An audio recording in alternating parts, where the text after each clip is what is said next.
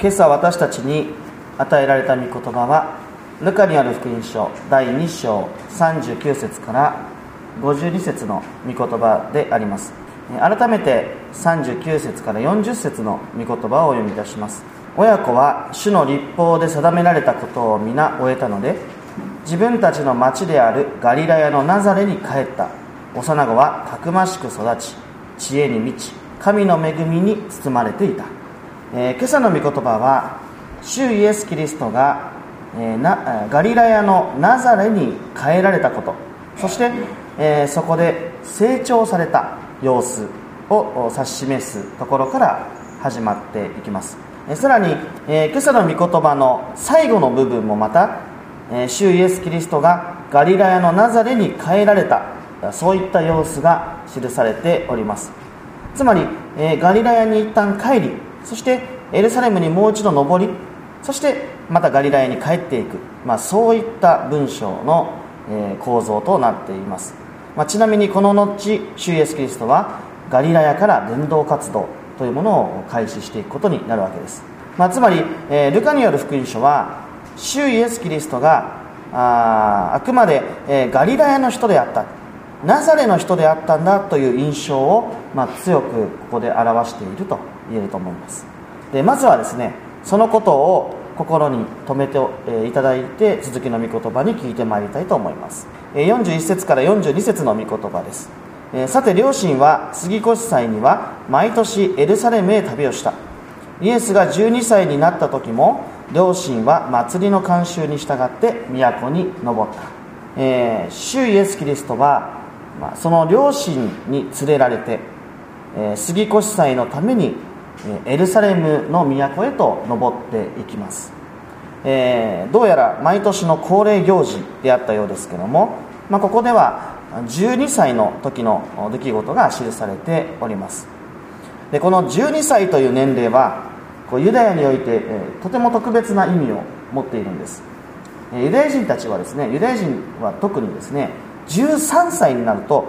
まあ、いわゆる、まあ、一人前の大人とみなされることになるわけです。で彼らは、え、13歳になると、まあ、正式に神の民として、え、数えられ、まあ、自覚的に礼拝を神様を礼拝しそしてその掟を守る責任を負うことになるわけです、まあ、その意味で12歳という年齢は子供からまさに大人になる節目の年であると言えると思います、まあ、いよいよですね大人としての自覚がこう芽生えていくような、まあ、そういった年頃というふうにま言えるわけです、まあ、しかしこの節目の年にまあ一つのま事件がま起こってしまうわけです。で、えー、聖書の御言葉をもう一度読みたいと思いますが43節から48節の御言葉です。祭りの期間が終わって帰路に着いた時少年イエスがエルサレムに残っておられたが両親はそれに気づかなかった。イエスが道連れの中にいるものと思い1日分の道のりを行ってしまい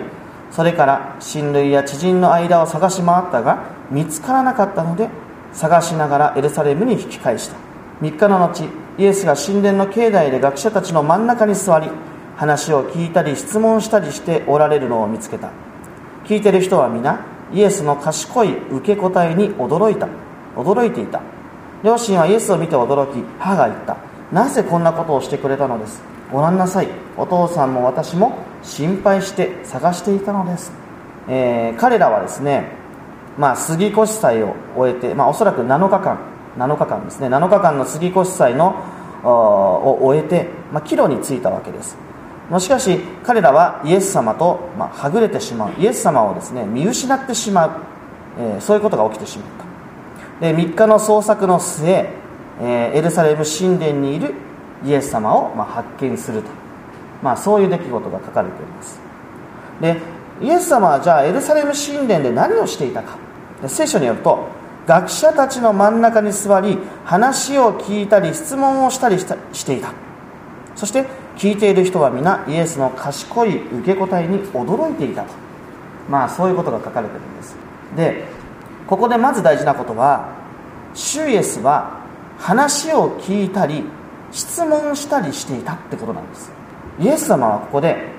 まるで学校の生徒のようにして学者たちから熱心に御言葉を学んでいたんだと、まあ、そういうことが書かれているんです。つまりあくまでも生徒と生徒のようにして、えー、受け答えをしていた。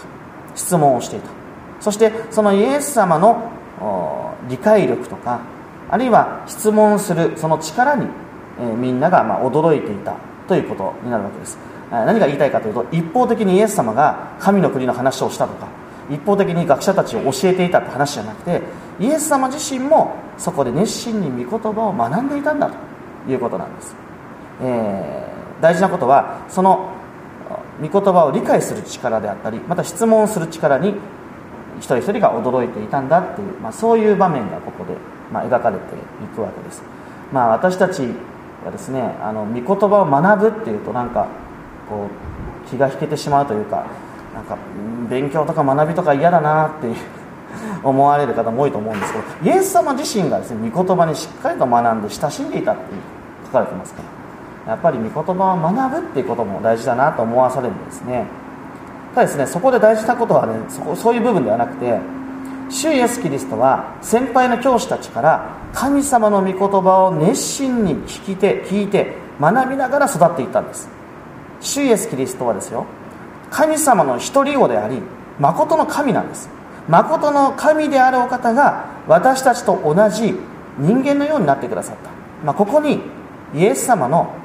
本当のまあへりくだりであったり謙遜さっていうものがよく表れているのではないかなと思うんです。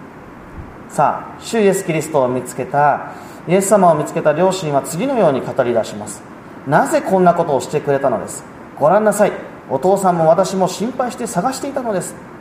それに対してイエス様はこう言うんですね。どうして私を探したのですか？私が自分の父の家にいるのは当たり前だということを知らなかったのですか？まあ反抗期の子供であるとちょ親という親としてはですね何を言ってるんだって思わずにはいられないんですけども、えー、マリアの言っているお父さんも私も心配して探したんだ。これね、えー、正確に翻訳をするとあなたの父と私は心配して探したんですよ、まあ、そういう文章になるんです。それに対してイエス様は私は私の父の家にいるんだと答えたことになります。つまりマリアは自分の夫ヨセフを父と呼んだのに対してイエス様はこの場所にいるつまり神殿の主神様を父だと呼んだということがわかるわけです、えー、シュエスにおいて父というのは神様ご自身なんだと。つまりシュエスはここではっきりと自らが神の御子なんだという自覚を持って語り始めたことになるわけです。少年から大人になる節目の時誰もが大人というものを自覚する中でシュエスは自らが神の独り子だというアイデンティティを強く持ち始めたと、まあ、そういう場面になるわけです。ただですね ここで言われていることはそれだけではないんです。シュエスは次のように言ったわけです。自分の父の家にいるのは当たり前だと。で原文を詳細に読んでいくとここに「家」っていう言葉はそもそも使われてないんです。これすごい訳ですね。である人はですねこういうこの箇所をこういうふうに訳したんです。私が私の父のものである事柄の中にいるのは当たり前だと。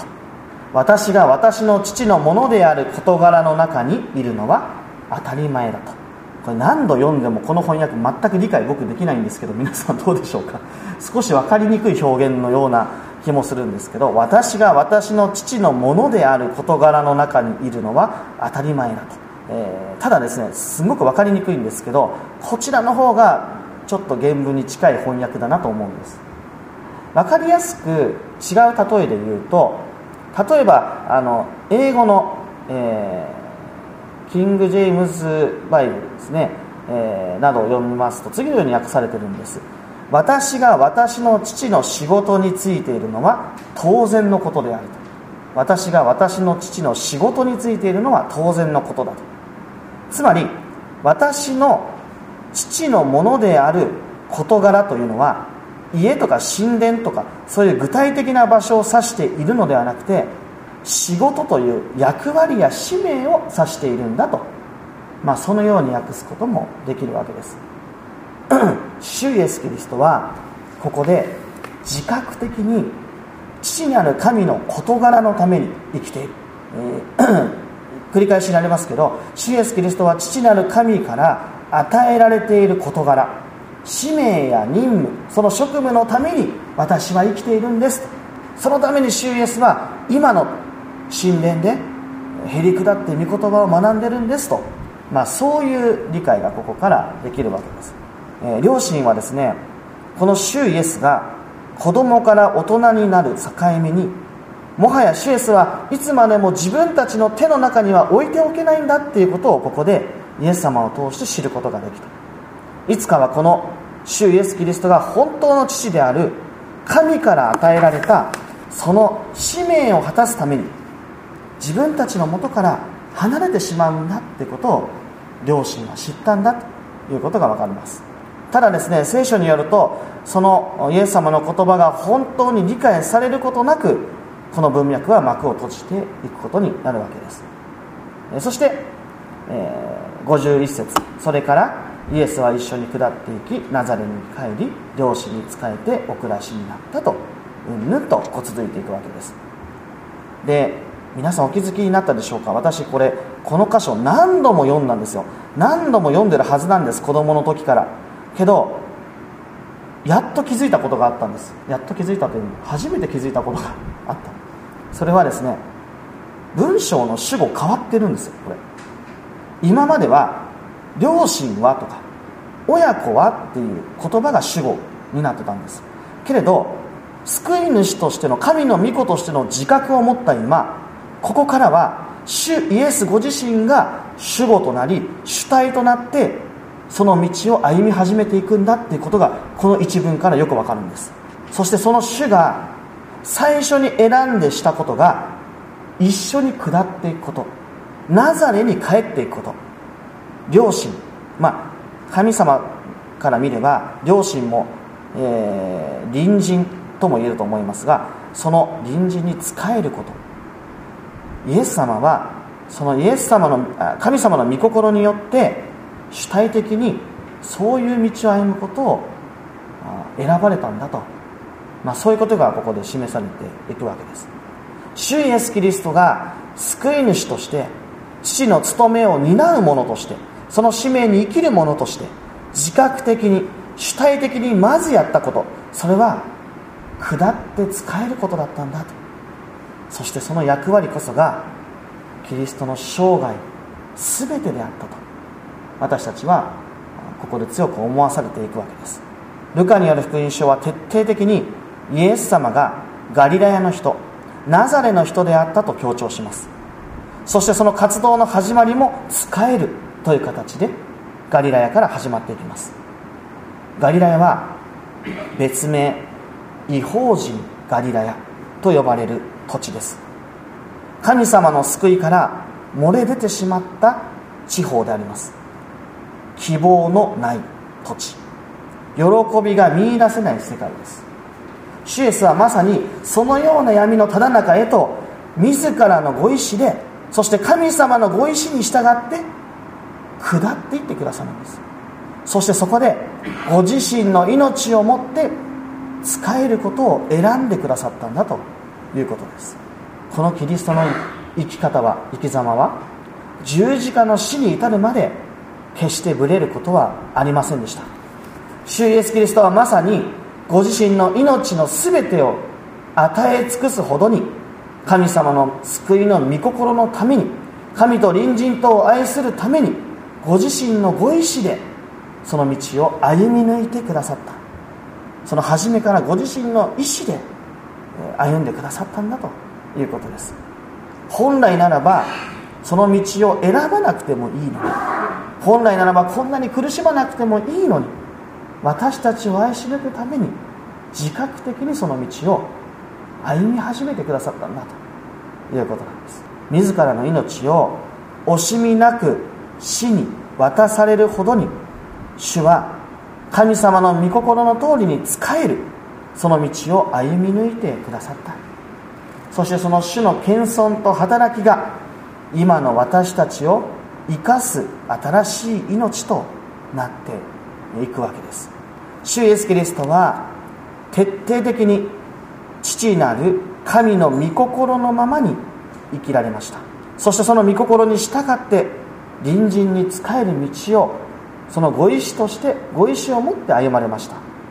その道の先に十字架がありそして復活がある。そのキリストによる神様の救いは私たちのためにしっかりと備えられた救いになるわけです。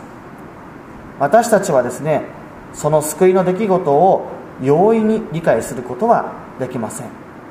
しかし大事なことはマリアしたようにキリストのその言葉やその技を心の中にはしっかりと収めておくということです。イエス様が私たちのために命を捨ててしまうほどに私たちのために仕えてくださったんだ、まあ、そのことを心に収めて生きることが大切です。私たちはですね私たちの力でその救いを確信することはできないかもしれないです。しかしそのまかれた種をしっかりと心に収めておく時農夫である神様がその心を耕ししっかりと育ててくださいます。神様は御子を惜しみなく捧げるほどに私たちを救いたいと思っている。その御心を貫いてくださる。そしてイエス様もまたその御心を成し遂げるために自ら救い主としての自覚を持って高ぶるのではなく低く下る道を主ご自身が選び取って歩み出してくださるんだということ。そのことを私たちはこの朝、えー、改めて、えー、覚えたいと思うんです。まあ謙遜さへり下って生きるっていうのはとっても難しいことだと思います、えー、今週末に、えー、葬儀を控えておりますけども、えー、その兄弟が最後にですね、えー、文章の中で謙虚に生きることが大切だと思っているというような文章を残して、え、言葉を残していますけども謙虚に生きる謙遜に生きるっていうことは本当に難しいことです。謙遜さの中に含まれる人間の傲慢さっていうのもたくさんあると思います、